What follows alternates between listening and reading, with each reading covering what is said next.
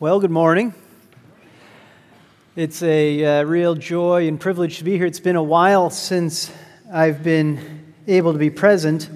Last time I was able to be here, I was stopping in on the way back from Nebraska, where I performed a wedding. So I just drove through from uh, where we spent the night. Anyway, it was sweet to be able to drop in then, and uh, it's a it's a real delight to be able to be here this morning, to be able to serve you instead of to be served by you. I do have one announcement to make, which is uh, exciting. Um, we made a change. Look at this. This is fancy. I can put my cup in cup holder. That I don't have to worry about knocking it off. one. Uh, one thing that is kind of weird about having a session of elders that aren't in the same church as you, and Lord willing, God will raise up elders to serve from this church, and I won't have any work to do for you anymore except to be a brother in the faith and part of the same presbytery. But until that time, I am very privileged to be able to serve you. But one of the weird things about it is that sometimes the elders make decisions about the church, and then it's like, well, I guess we can't announce them because we're not there. So we, we delayed an announcement because we knew I was coming, and that announcement is that the church is now paying the salary of Nathan Alberson. And he does so much work this is appropriate, and we're very thankful for his work, and we're thankful that we can begin to pay him. And uh, we pray that God will continue to provide financially for the church to meet the needs of this body through both the financial provision that's necessary and also the, the people that have to get paid. Because uh, money on its own is nothing. It's just a means to an end. And so, thank you, Nathan, for your work for years, for Christ's kingdom, and for this church. I preached this sermon for the first time at the end of July. And so, my kids just heard it, so sorry. I didn't tell you guys till now. Uh, and the first time that I preached it, uh, afterwards, I had several people complain about the sermon. So um, I don't know. I thought it was good. We're going to try again. I'm going to keep it shorter this time. That was one of the things they complained about. But they also said it was very repetitive. And I don't know. I thought that was what you were supposed to do when you were public speaking repeat your point so that everybody gets it. But maybe there were people who just didn't need to hear it and they were like, yeah, I get it. Come on, I get it. I don't know. Maybe it was people who really needed to hear it and were kind of like, hey, do you really have to drive the point home so many times? I don't know. But this is a sermon about Mary and Martha. And if you're anything like me, Mary and Martha has always been a confusing little passage. There's only a few verses necessary to get this story from Luke 10 38 through 42. We're going to start by reading that. And uh, I'm used to the NAS 95, so that's what I'm reading from. I don't know what's going to be up there, but bear with me with this translation. Luke 10, 38 through 42. Now, as they were traveling along, he, Jesus, entered a village, and a woman named Martha welcomed him into her home. She had a sister called Mary who was seated at the Lord's feet listening to his word. But Martha was distracted with all her preparations, and she came up to him and said, Lord, do you not care that my sister has left me to do all the serving alone? Then tell her to help me. But the Lord answered and said to her, Martha, Martha, you are worried and bothered about so many things, but only one thing is necessary. For Mary has chosen the good part which shall not be taken away from her. Well, let me walk through this text with you quickly and then slowly, okay? The quick overview is verse 38, we've got Jesus traveling with some of his disciples, and Martha practices wonderful hospitality, welcoming him and them, presumably, into her home. Then in verse 39, Martha's sister Mary sits and listens to Jesus at his feet. So far, this is a beautiful picture, right? I mean, you couldn't ask, uh, couldn't ask for a nicer picture until verse 40. Martha, who is distracted and worried and bothered by her serving, appeals to Jesus to correct Mary's laziness and selfishness and instruct her to help out. And then in verses 41 and 42, we've got Jesus correcting Martha's distraction and reminding her of what is important. Jesus commends Mary, refusing to correct her. So it's a simple story. We've read it, we've, we've, we've gone over it. The question is, what does it mean for us? You've probably read the story before, you've probably heard uh, sermons about it. and I want to start with the fact that Jesus corrects Martha. Jesus corrects Martha, indirectly comparing her to Mary. What is the contrast between Mary and Martha? That's, that's implicitly, there's this contrast going on. You've got Mary and Martha, and who are you supposed to be like? You know at the end of the story, you're supposed to be like Mary and not like Martha, right? We, we know that Martha's I'm, the, the like, oh, it's kind of an insult. She's kind of being a Martha. If you've ever, I mean, in the Christian culture, it's this little, it's this little kind of, uh, you know, what, not, I was going to say humble brag, but no, it's the op- what's, what's the, uh, you know, the uh, sly kind of insult? That's, so being a Martha is like, she's serving, but you know. You know what I'm saying, right? Well, here's the, here's the problem. This is where we get confused because we all know that if nobody works, nothing will happen, right? And so there's this question well, what, what are we supposed to make of the fact that Mary's the good one and Martha's the bad one in the story? If, if everyone was like Mary, nothing would get done.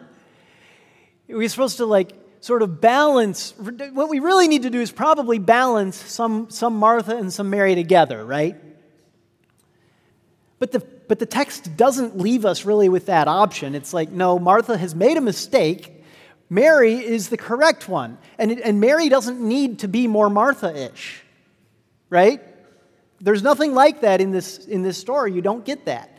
So if Jesus has corrected Martha, contrast Mary and Martha, what is the problem with Martha?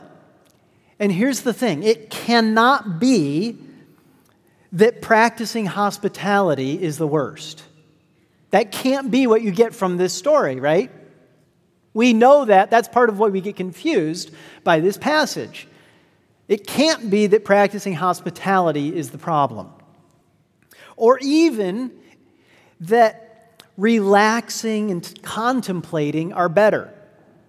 It's not about relaxation, it's not about contemplation. And that's one of the things that I think people like to take away from this story uh, is sort of this like, well, you know, I've been I've got so much work to do, but what I really want to do is go to the coffee shop and relax. So I'm going to bring my Bible and it's going to be holy. And I will be like Mary and not like Martha, right? No, we're not we're not going to be able to end up there either. So we have I think generally we're, we're quick to judge Martha for the wrong things, and we're quick to praise Mary for the wrong things. But if Martha didn't practice hospitality, let's start there. If Martha didn't practice hospitality, Mary wouldn't have the option to do what she's doing, right? That's where we, again, we run into the trouble of like, uh, but if nobody works, then what happens? So that's obvious The text is not condemning Martha for her hospitality. Actually, uh, it's, if, if we were to stop at verse 39, now as they were traveling along, he entered a village, and a woman named Martha welcomed him into her home. She had a sister called Mary who was seated at the Lord's feet listening to his word. If you just stop there, you're like, wow, that is an awesome picture, isn't it? Mary seated at the Lord's feet, Martha welcoming him into her home. Wouldn't you want to be able to do that? Wouldn't you want to be able to have Jesus into your home? Wouldn't you want to be able to serve him that way? In Matthew 25, 45, those who refuse to take in strangers are condemned by Jesus. He says, Truly I say to you, to the extent that you did not do it to one of the least of these, you did not do it to me. He's talking about inviting strangers into your home. So if you today practice hospitality to strangers, invite strangers into your home, Jesus says you're doing it to him. So you actually can be like Martha in the best sense of the word, by inviting strangers into your home. And Jesus promises you, you blessing for doing that. And he actually, in, in the context, he's condemning those who refuse to do it. So if he condemns you and me for refusing to have strangers into our homes because that's refusing to do it to him, Clearly, Martha is not being condemned for having Jesus into her home in the flesh. Right? That's not what's going on in this passage. Martha was required to take Jesus in. This was holy. This was beautiful. It was a glorious thing. If we think about living back then and all the things that we could do to interact with Jesus, Oftentimes we think, well, you know, it would be, it'd be awesome to be there for the miracle of the feeding of the 5,000, right? Or you, to, to see the signs and the wonders. We, we may be thinking, but, but if you could be one of the people that just got to be part of his crowd, part of his group, his in group, Mary and Martha were his friends, remember? How cool would that be to be able, as he's traveling by, oh, you can stay with us, Jesus. Martha gets to do that. And so we must honor Martha for her hospitality. And yet, Martha clearly gets something wrong. She approaches Jesus, she's positive that she's in the right. She's sure that she's right about this. Okay, she approaches Jesus. And why is she, sure as she's, as she's about to come to Jesus and say, Lord, do you not care that my sister has left me to do all the serving alone? Then tell her to help me. Okay. Why is she sure that she's in the right? Because she knows what we were just reminded of about the, the importance of hospitality. Right? She knows that hospitality is important, so she comes to Jesus confident that she's, she's got it down. She knows what's going on. Also, because she apparently thinks Mary is being lazy and rude and selfish, unlike herself. And let's start by acknowledging that many are selfish and lazy. Many of us are selfish and lazy, right? And so Martha isn't going to be far off the mark, generally speaking, to assume that somebody who is not working might just be being lazy and selfish. Or maybe not lazy, but so self centered that you don't even notice that there's work that needs to be done that other people are do, having to do, right? This is the way that I am lazy and selfish. Generally, in an unintentional sort of way, which I don't know, is it worse or better to be unintentionally lazy and selfish? Like, it, at least if I see them, if, at least if I see there's work to be done, and I'm like, okay, yeah, hmm, not right now at least there's a chance that I could decide to do it, right? But if I don't even notice, yikes, right? Single men, you're the worst. i just, it, after about 20 years of marriage, you might get to the point where you begin, ah, that's work. it, it's, I don't know. There's just something about us. We, we tend to be that way. Now, Martha's sure. And people are so often this way that there's a reason she's positive. She knows what's going on. And probably Mary was a sinner. Let's, I mean, and sisters, you know, they can, they can butt heads, right?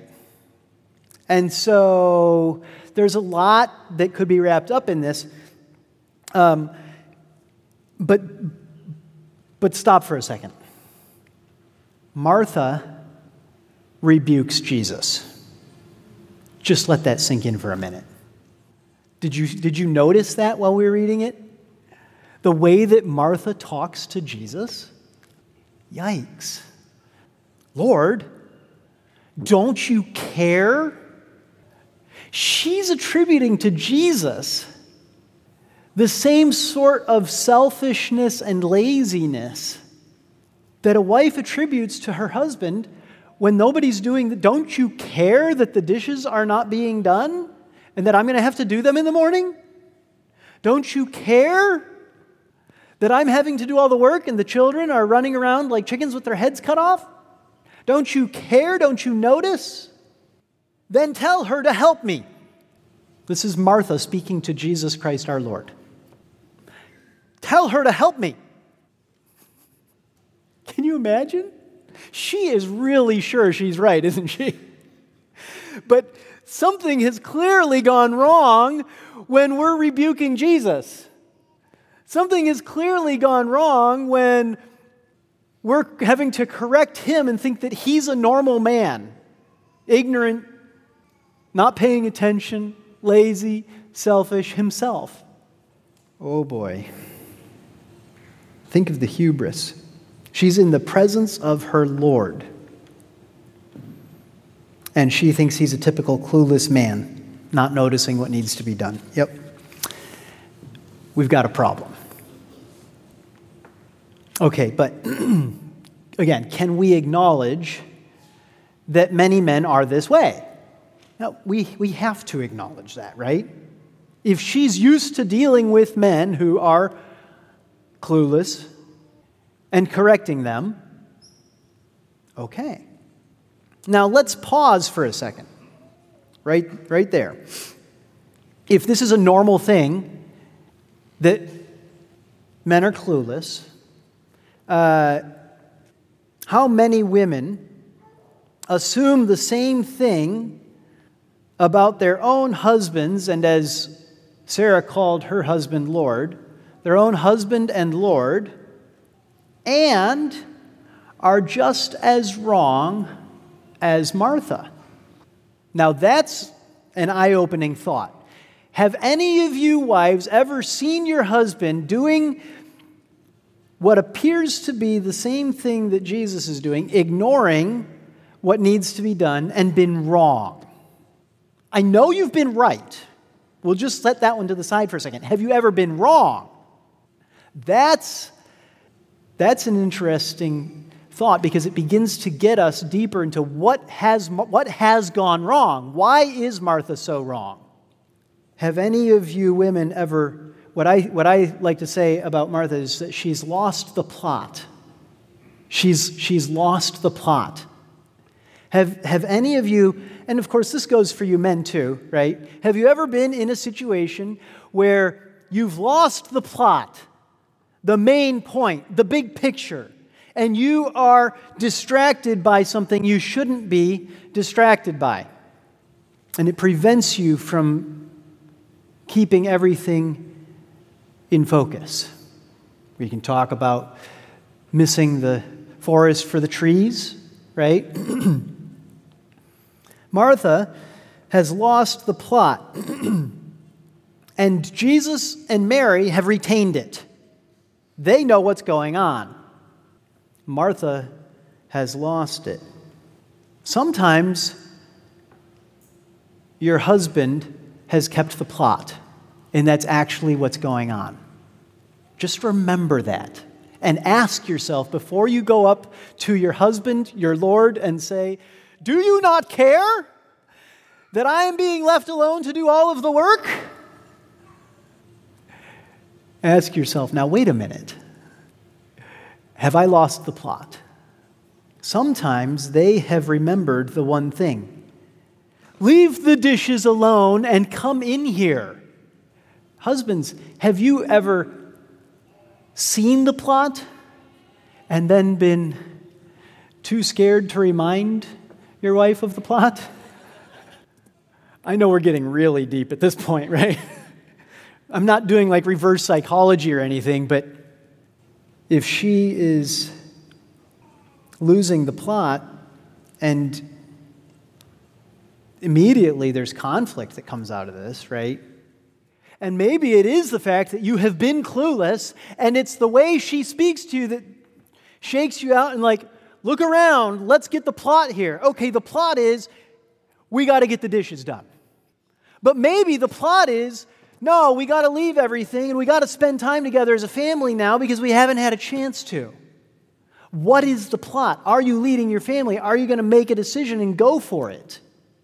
Or are you going to be like, oh, brother, yeah, kids, come on, get your work done. Or I'm going, I'm going out back to have a beer. It's too much for me. You, the kids, yikes. The bathroom's calling my name. This is what I did when I was a kid. How many of you kids ever do this? Dinner is done. It is time to clear the table and clean up the kitchen.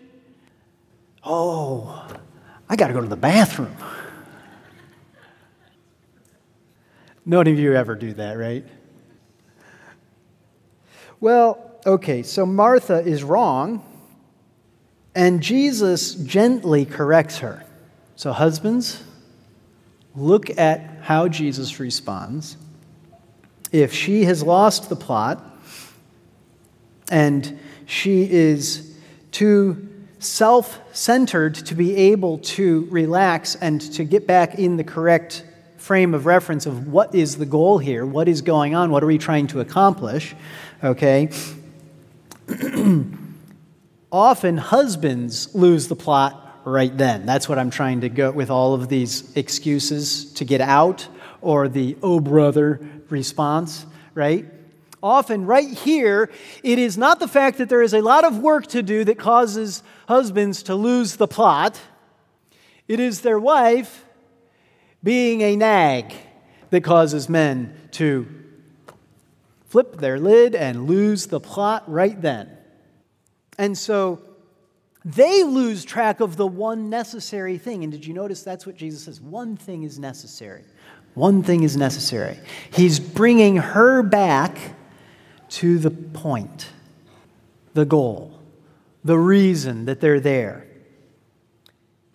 And so many men don't do that work of bringing things, whether it's just their wife, or wife and children, or wife and children and guests, or church, or small group, or whatever it is, bringing everybody back to that point is hard work.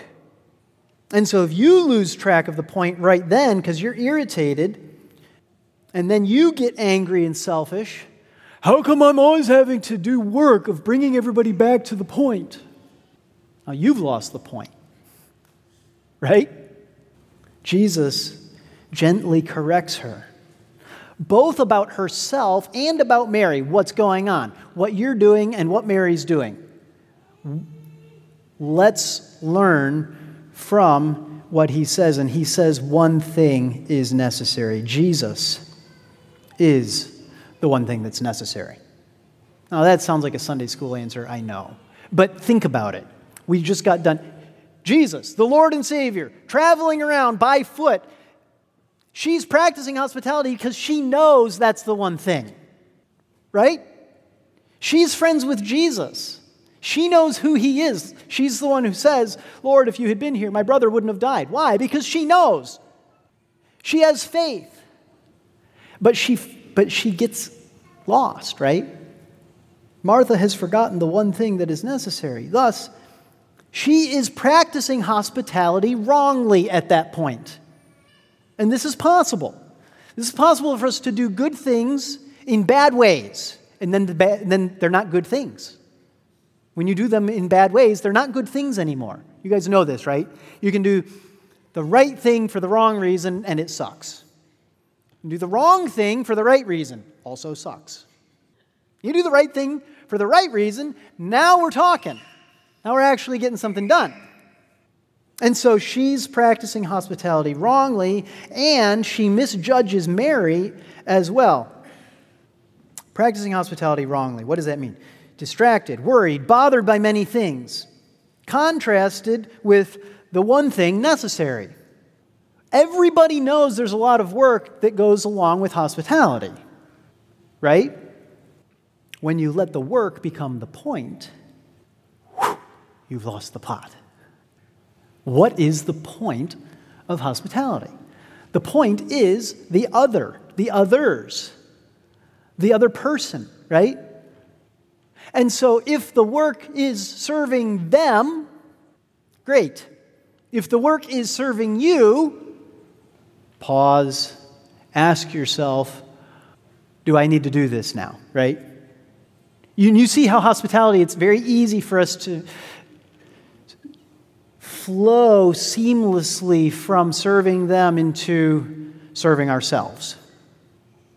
You, you, know that making people comfortable, the dishes and stuff getting out of the way is part of that, right? And then it's like, well, I don't want to deal with all the rest of this junk tomorrow.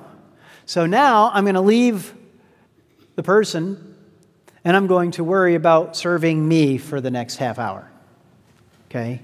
Seamless switch into cleaning the rest of the kitchen, right? And ignoring the person, no longer serving them. It's so easy to practice hospitality wrongly. But she also misjudges Mary. She thinks Mary is selfish and lazy. The reality is that Mary has chosen the good part, not selfishly not like taking the biggest cookie off the plate. Now, I still do like cookies a lot. Any of you kids like cookies a lot?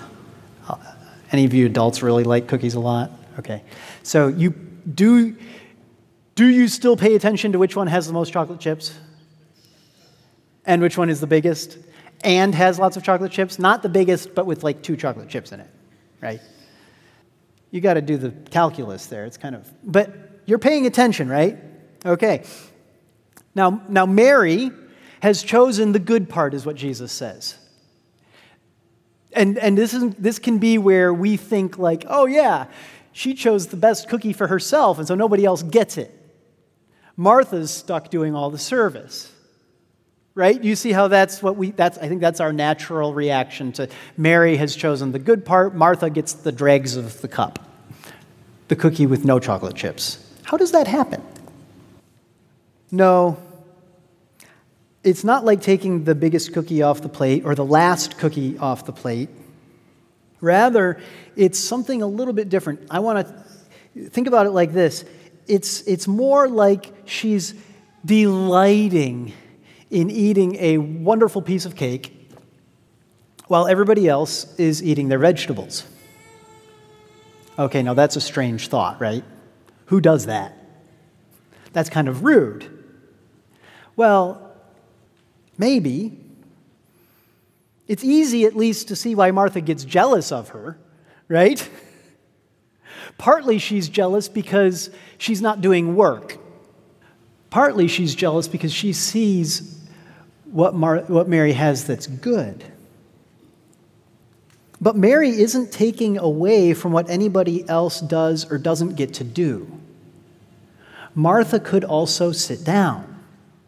Martha felt that Mary was taking away from what she could get, but that's because she had forgotten the one thing. If she had remembered the one thing, then she would have been able to get it. Now, I have other examples here. It's like watching a movie together. Mary is sitting contentedly enjoying the movie. Martha keeps leaving to get snacks, to go to the bathroom, and she's missing the movie. You're missing the movie. Sit down and, and enjoy the movie, right? You've, you've forgotten the point. But, the, but somebody spilled cheese dip on the floor. I got to clean it up now. Just sit down and enjoy the movie, right? But who cares about a movie compared to Jesus Christ in the flesh and in your home? Sit and listen to him. It's very easy for us to lose track of the point with hospitality. Maybe the point is to enjoy an evening with your friends. Hospitality allows that. And improved hospitality improves everybody's enjoyment. So you do more work, right? And everything gets better until it doesn't. When I was in college, I was part of a small group in Nashville, Tennessee. And it would rotate around where it met in, in various people's houses. And there was one house that I pulled up to, and it had this glorious stone awning or stone structure that you could pull through in their circular drive and two lane drive. Um, it was on the golf course, the, the country club. You could walk out the back door and the dining room.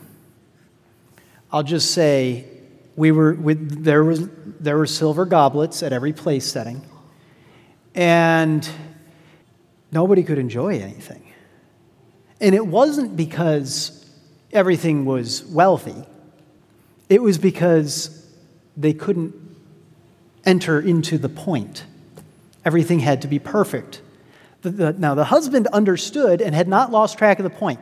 and i'm not trying to pick on you women okay but but in this case, the husband had kept the point and he was like, guys, let's, let's go outside.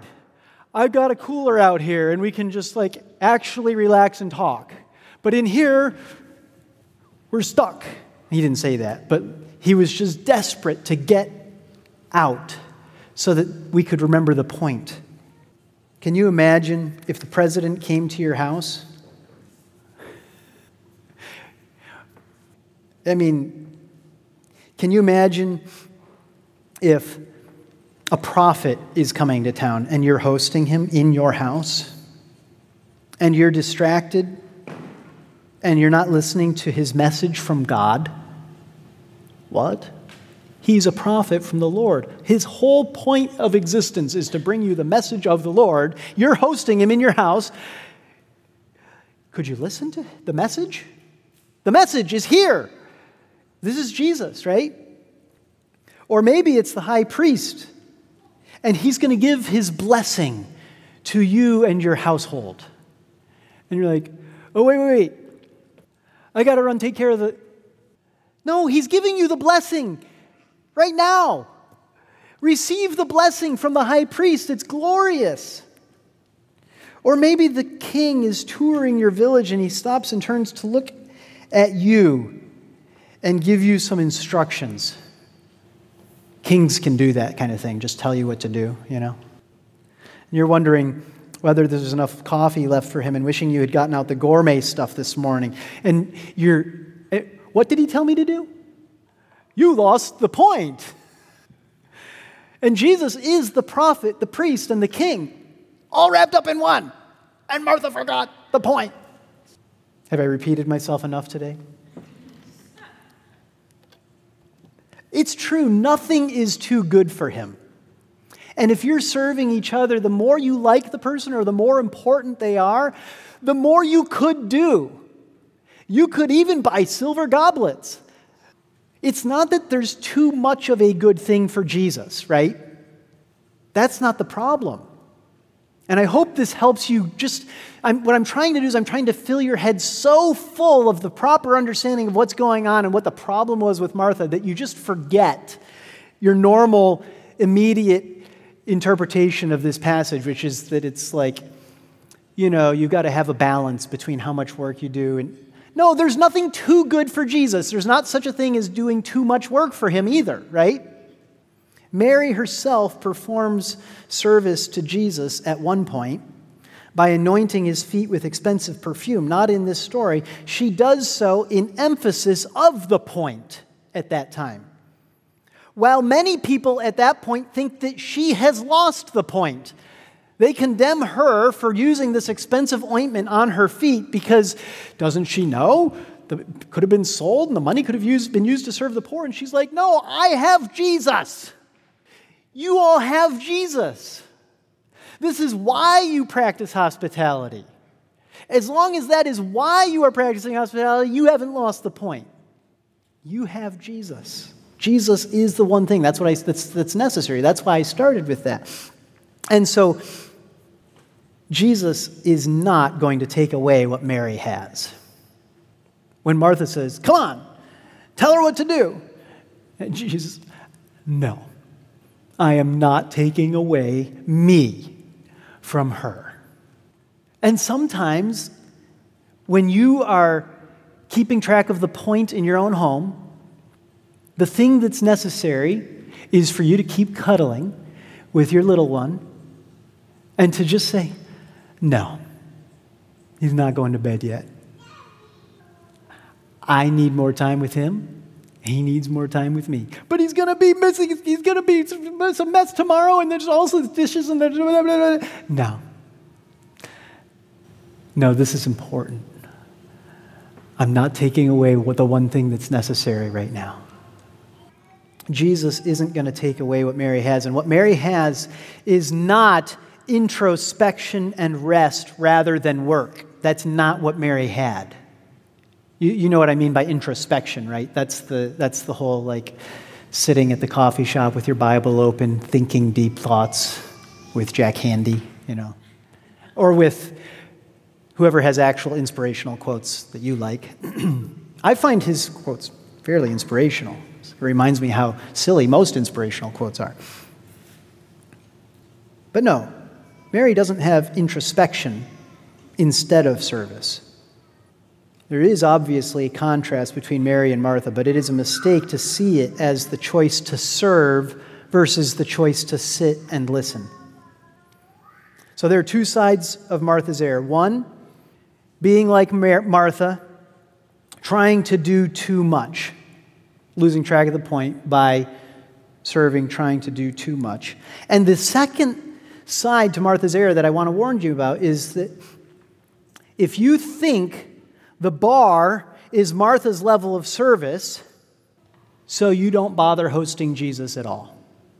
That would be a major mistake, wouldn't it? My house isn't clean enough. Therefore, I will not host.